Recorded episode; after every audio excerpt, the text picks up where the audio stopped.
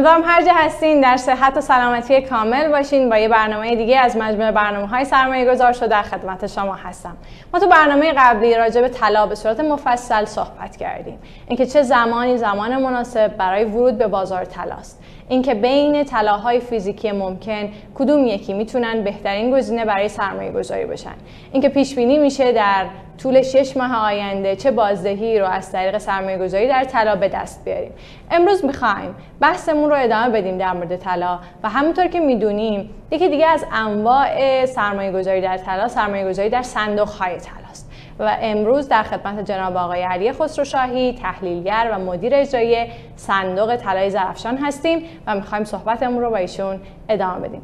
جناب آقای خسروشاهی سلام و عرض ادب. به برنامه سرمایه گذارش خوش آمدید.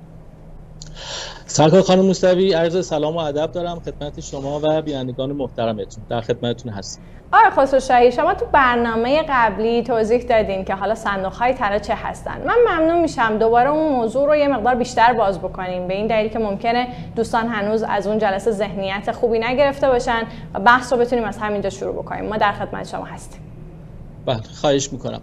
خدمت تو عرض کنم دفعه قبل خیلی سریع توضیح دادم. عرض کردم ما قبل از اینکه وارد صندوق های طلا بشیم باید به صورت خیلی مجمل و مختصر در مورد گواهی سپرده سکه طلا با هم صحبت بکنیم.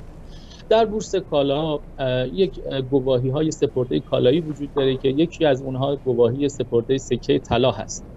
شرایط به این صورت هست که سرمایه گذار می‌تونه سکه فیزیکی خودش رو ببره بانک سامان، بانک رفاه، بانک صادرات و بانک ملت و انشالله در آینده نزدیک بانک آینده اونجا تحویل بشه. سکه های او اونجا کارشناسی میشه و اصالت سنجی میشه. به ازای هر سکه حدودا 3000 تومان از او به خاطر هزینه کارشناسی دریافت می‌کنن. و بعد از اینکه سکه رو تحویل گرفتن به او یک قبض انبار میدن. این قبض انبار به شبکه در واقع شرکت سپرده گذاری متصل هست و بعد از اینکه سکه رو تحویل دادن فردای اون روز اون سکه در پورتفوی سپرده گذاری شما میشینه و شما می‌تونید مثل اینکه مثل باقی سهاماتون این سکه ها رو خرید و فروش بکنید.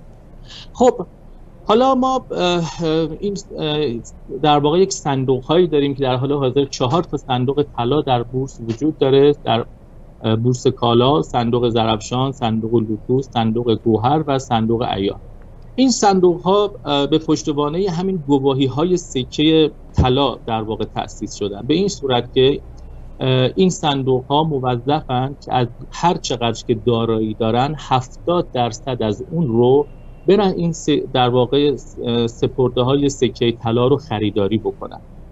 و واحداشون هم به صورت ETF هست. یعنی عزیزانی که می‌خوان این صندوق ها رو خرید و فروش بکنن به صورت صدور و ابطال نیست. باید کد بورسی داشته باشن و با آنلاین هاشون همونجور که خرید و فروش سهام انجام میدن واحد های این صندوق ها رو هم خرید و فروش بکنن. بعضی از کارگزاری این خدمت رو ارائه نمیدن. واقعیت اینه که کارگزاری هایی که مجوز کالایی دارن و این مجوز رو از بورس کالا گرفتن می‌تونن این خدمت رو به در واقع سرمایه داران سرمایه گذاران ارائه بدن. برای این بنابراین دوستانی که قصد دارن این صندوق رو خریداری بکنن حتما قبلش از استعلام بگیرن از کارگزارشون که ببینن این خدمت رو به اونها ارائه میدن یا خیر. ساعت معاملات صندوق های کالایی از ساعت 12 و 30 دقیقه ظهر تا ساعت 13 به صورت پیشگشایش هست و از ساعت 13 الی 15 معاملات به صورت پیوسته و کانتینیو انجام میشه. تصویه صندوق تی به اضافه یک هست؟ من از دوستان خواهش می‌کنم به این نکته توجه بکنن. من خیلی ها شده زنگ زدن از ما پرسیدن که آقا من امروز سهام فروختم بعد اومدم صندوق طلا یا زر یا گوهر بخرم ولی نمی‌تونم. دلیلش همینه. چون سهام تی به اضافه دو هست؟ شما وقتی سهامتون رو میفروشید تی به اضافه دو؟ یعنی دو روز کاری طول می‌کشه تا در واقع پول اون سهام تصویه بشه به سپرده گذاری واریز بشه. اما صندوق های زر صندوق های طلا تی به اضافه یک هست. بنابراین شما فقط با فروش اوراق مشارکت یعنی اوراقی که تصویهشون تی به اضافه یک هست می‌تونید همون لحظه وارد صندوق های طلا بشید یا اینکه توی حسابتون موجودی نقد داشته باشید. اگر سهامی بفروشید امروز همین امروز نمی‌تونید با پولش صندوق طلا بخرید. این یه سوالی بود که خیلی برای دوستان پیش میاد من بله. داشتم که اینجا بگم. صندوق های طلا قبلا دامنه نوسان نداشتن. یه شاید حدود یک ماهی هم هست که دامنه نوسان ده درصدی رو هم برای صندوق های طلا گذاشتن به این صورت که دیگه ده درصد مثبت ده درصد منفی یا قیمت پایانی قبلا چقدر بود؟ نداشت دامنه نوسان هستن دامنه باز بود. و, و این بعد از گذاشتن دامنه چقدر کمک کرده به بازدهی؟ آیا چیز خوبی بوده؟ واقعتش به بازدهی خود صندوق ها که خیلی ارتباطی نداره بیشتر من فکر می‌کنم بورس کالا و سیاستگزار می‌خواست که هیجان رو بگیره. چون یه مشکلی که ما توی صندوق های طلا داریم حباب مثبتی هستش که این صندوق ها گرفتن. و در یک برهه‌ای بعضی از صندوق ها تا 50 درصد حباب داشتن و این خب خیلی واقعا وحشتناکه. که حالا ایشالا جلوتر رفتیم در مورد علت این حباب ها و اینکه چی شد این صندوق ها حباب گرفتن با هم صحبت بله بله. من فکر می‌کنم نوسان رو برای این گذاشتن که یه مقدار جلوی حباب صندوق ها رو بگیره درسته. خب شما اشاره کردین که گفتین 70 درصد از سپرده هاشون رو به سکه گواهی سپرده طلا تخصیص سکه تخصیص میدن. من می‌خوام بدونم بقیه اون رو به چه چیزی اختصاص میدن؟ ببینید می‌تونن که کل 100 درصدش هم به گواهی سپرده تخصیص بدن. اما این 70 درصد رو حتما حتما باید تخصیص بدن. اون 30 درصد دیگر رو می‌تونن اوراق مشارکت بخرن یا تحت عنوان سپرده بانکی در حساباشون باشه. قبلا که قراردادهای آتی سکه در بورس کالا هنوز تعطیل نشده بود صندوق های طلا در قراردادهای آتی سکه هم فعالیت می‌کردن. طبق اساسنامه و اساسنامه اوننامه صندوق ها صندوق های طلا می‌تونن در اوراق مشتقه هم فعالیت بکنن منتها تا 20 درصد از ارزش کل صندوق. چون می‌دونید اوراق مشتقه ریسک زیادی داره. برای همین در واقع سعی کردن که یک سقف و کفی براش بذارن که ریسکش رو کنترل بکنن. رو همین حساب 20 درصد از ارزش کل دارایی صندوق رو بیشتر نمی‌تونستن توی اوراق مشتقه سرمایه گذاری بکنن. اوراق مشتقه که در مورد طلا در بورس کالا معامله می‌شد. قرارداد آتی سکه بود. خب قرارداد آتی سکه بسته شد. در حال حاضر اختیارات معامله option ها داره معامله میشه که اون هم هیچ صندوقی توش فعال نیست تا اونجایی که من می‌دونم. چون نقدشوندگیش خیلی کمه. در ثانیه سیستم های نرم افزاریمون که NAV ها رو به روز می‌کنن هم یه مقدار با محاسبه در واقع خالص ارزش روز با مشتقه مشکل دارن. رو همین حساب من تا حالا ندیدم. هیچ صندوقی در معاملات option فعالیت. آقای خسروشاهی نمی‌دونم شما می‌دونید یا نه ولی این برنامه یه برنامه آموزشیه برای کسانی که تازه می‌خوان با ادبیات سرمایه گذاری آشنا بشن. حالا تو صحبتاتون شما به بله. مواردی اشاره کردین که من هی دوست داشتم وارد بشم و بگم خب این یعنی چی اون یعنی چی؟ گفتین مشتقه گفتین آتی سکه گفتین option ها حالا من دیگه نمی‌خوام. الان فکر می‌کنم جاش نیست که بخوایم واردش بشیم. اما متوجه شدم که بعضی از این صندوق ها حداقل باید 70 درصدش رو اختصاص بدن به سپرده سکه. درسته؟ گواهی سپرده سکه. بله بله, بله. بسیار خوب.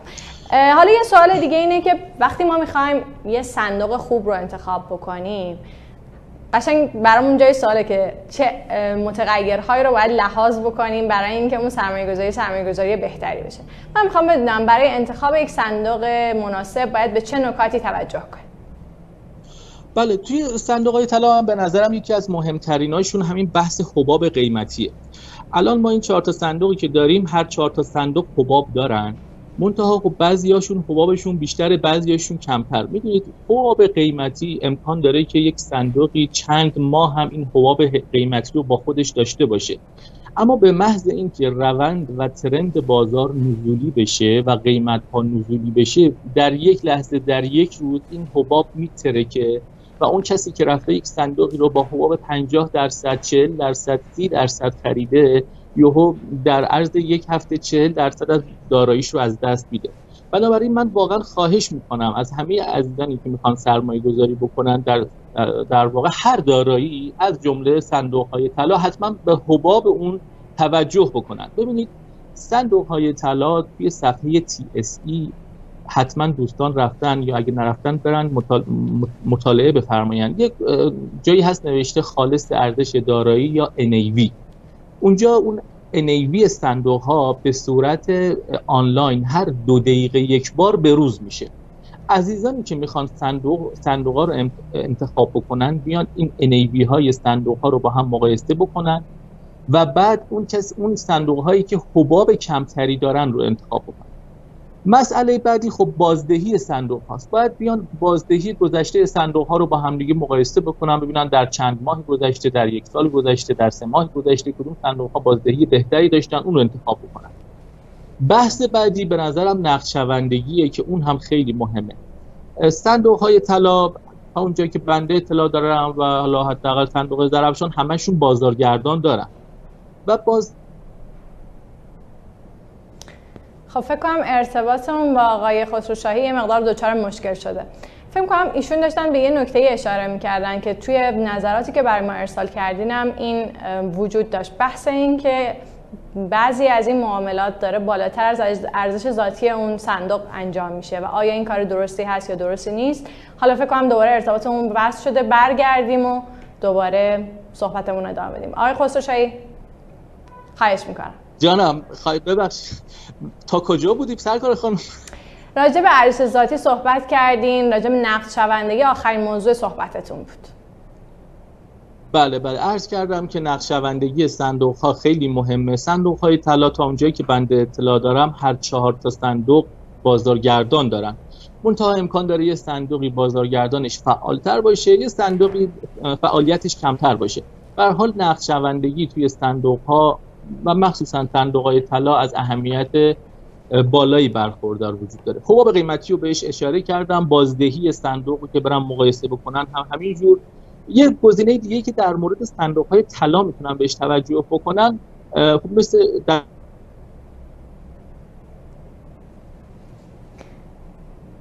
خب فکر کنم که دوباره ارتباطمون با ایشون دچار مشکل شده. احتمالاً اسکایپ ایشون به صورتیه که تلفن ایشون زنگ می‌خوره و یه چند دقیقه قطع وصلی داریم. دوباره صحبتمون رو ادامه بدیم.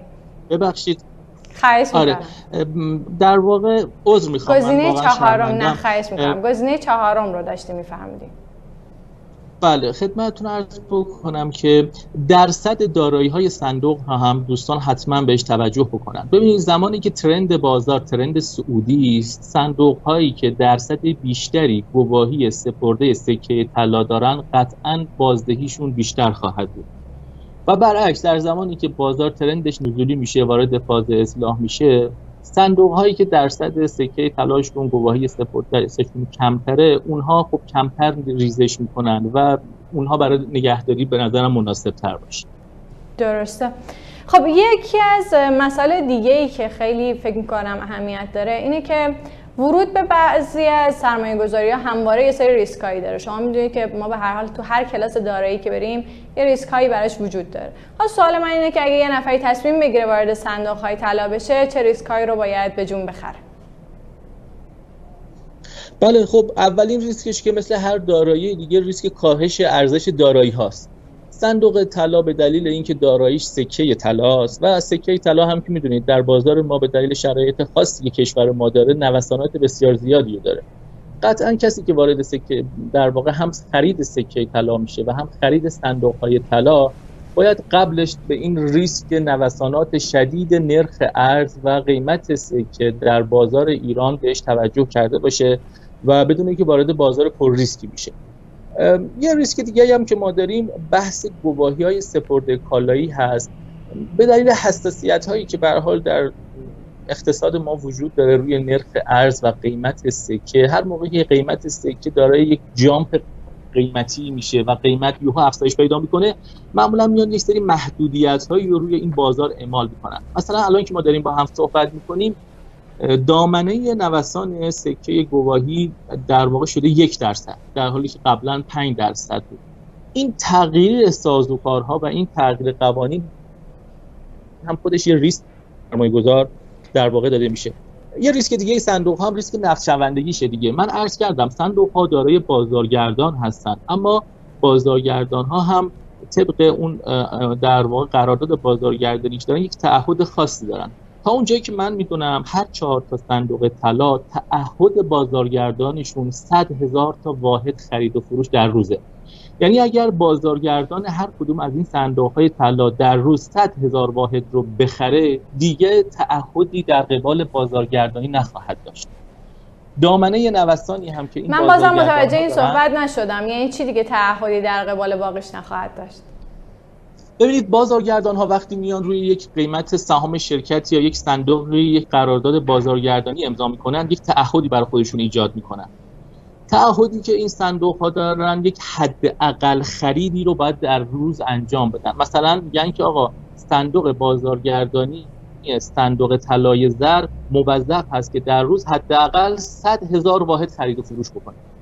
زمانی که 100 هزار واحدش رو خرید و فروش کرد بیشتر از اون دیگه تعهد قانونی نداره که انجام بده. مثلا میگیم اگر فلان صندوق یا فلان سهم 10 میلیون صفحه فروش بشه بازارگردانش طبق تعهدش باید 500 هزار تا بخره. وقتی 500 هزار تا رو خرید دیگه تعهدی نداره کل 10 میلیون صفحه فروش رو از تو بازار جمع بکنه. درست. صندوق های طلا هم همین صورت هست. در واقع تعهدشون برای خرید واحدها در حدود 100 هزار تاست. دامنه در واقع مزنشون هم حدود 5 درصده. من یه توضیح هم راجع به دامنه مزنه بدم. منظور از دامنه مزنه یعنی اینکه بازارگردان باید در هر روز یه تعداد اوردر خرید توی سیستم بذاره یه تعداد اوردر فروش. سفارش های خریش و فروشی که در سیستم می‌ذاره نباید کمتر از 50 هزار تا باشه. اصطلاحا بهشون میگن در واقع سفارش انباشته. فاصله بین اوردرهای خرید و فاصله تا اوردرهای فروش اصطلاحا بهش میگن مزنش اون باید 5 درصد باشه.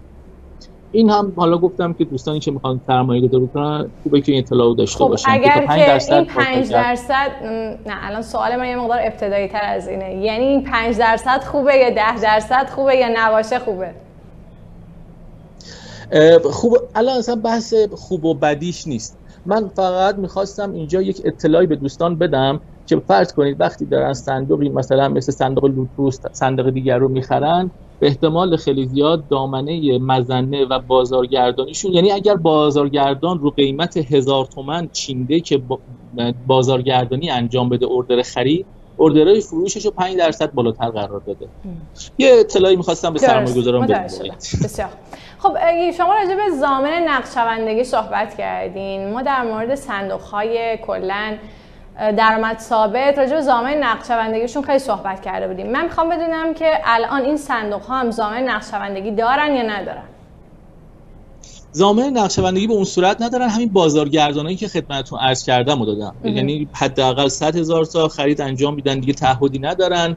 سفارش انباشتهشون 50 هزار تاییه و دامنه نوسان مزنشون هم 5 درصدیه. فقط در زمان انحلال شرکت اون چیزی که در امیدنامه صندوق ها اومده در زمان انحلال شرکت این در واقع بازارگردان صندوق هست که باید پول سرمایه گذاران رو پرداخت بکنه و خودش اگر اموالی صندوق داشت میفروشه و در واقع دارایی هاشو برمیداره. ولی اگه صندوق بخواد منحل بشه این بازارگردان هستش که باید به قیمت روز و اون روزی که داره صندوق منحل میشه به سرمایه گذاران پولشون رو پرداخت کنه خب شما راجع به حباب مثبت صحبت کردین و گفتین که تو بعضی از این صندوق ها حباب مثبت دیده میشه.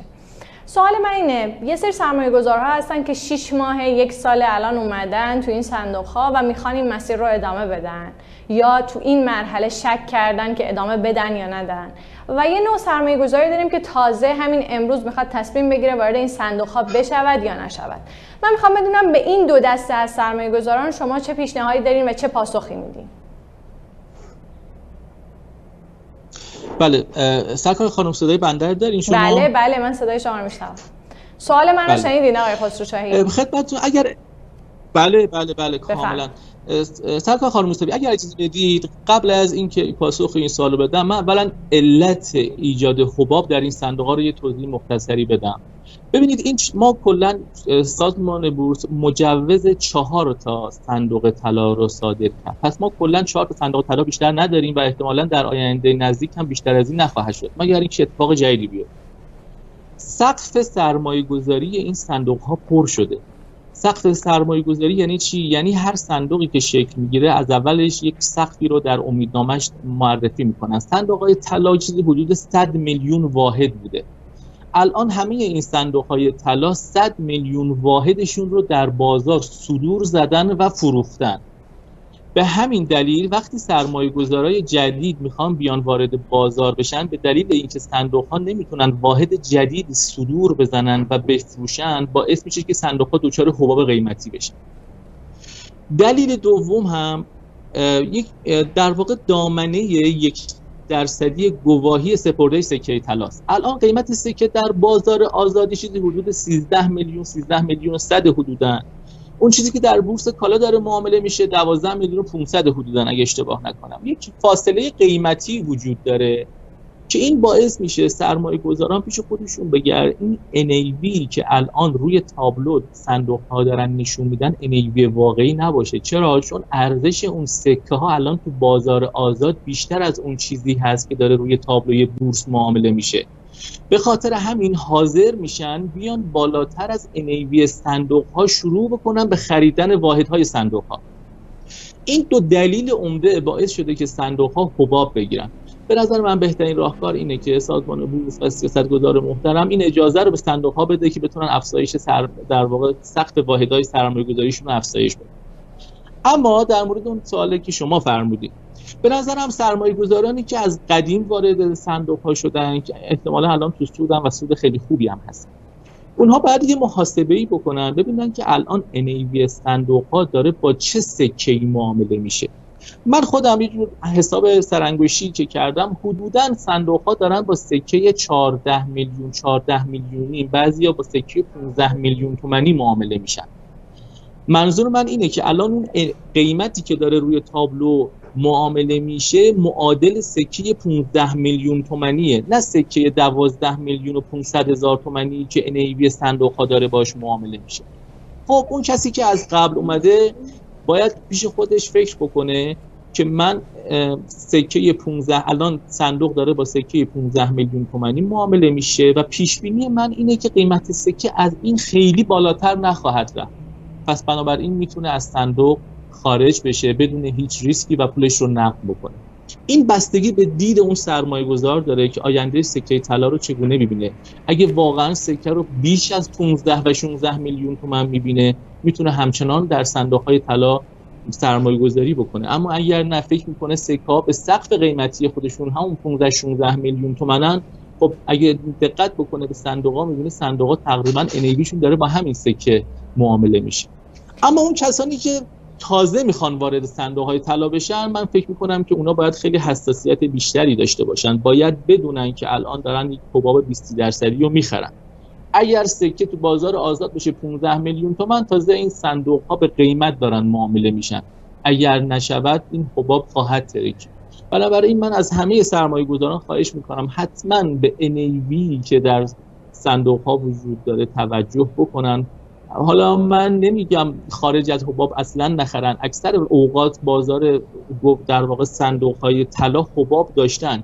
اما حالا حباب 5 درصد 6 درصد قابل قبوله. ولی حباب 50 درصد و 45 درصد و 40 درصد واقعا دیگه خیلی زیاده و ریسک خیلی زیادی رو به سرمایه گذار منتقل درست. و به عنوان سال آخر آقای خسروشاهی شما پیش بینی می‌کنید که تا پایان سال چه بازدهی رو این صندوق ها داشته باشن؟ سرکار خانم خیلی سوال سختیه. چون این صندوق ها حباب دارن و این حباب مقدار پیش بینی کردنشون رو برامون مشکل می‌کنه. اگه در مورد سکه صحبت می‌کردیم خب دفعه قبل هم صحبت کردیم. من یه رقم 20 تا 25 درصدی گفتم. گفتم به نظرم 20 تا 25 درصد می‌تونیم رشد بکنیم. خب اگه ما سکه رو 20 تا 25 درصد رشد بدیم میشه همین 15 16 میلیون تومن که خب الان صندوق های طلا ان داره با سکه 15 16 میلیونی معامله میشه. پس یه مقدار صحبت کردن و تارگت دادن در مورد صندوق های طلا کار سختیه.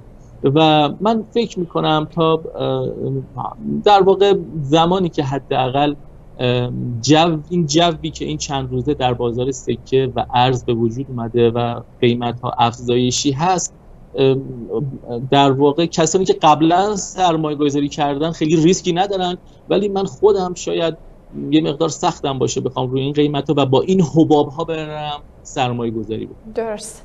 آقای خسروشاهی خیلی ممنونم. شما خیلی دقیق صحبت کردین و خیلی صحبتاتون برای من مفید بود. امیدوارم بتونید تو برنامه های بعدی دوباره شما رو داشته باشیم. با شما خدافزی می‌کنم.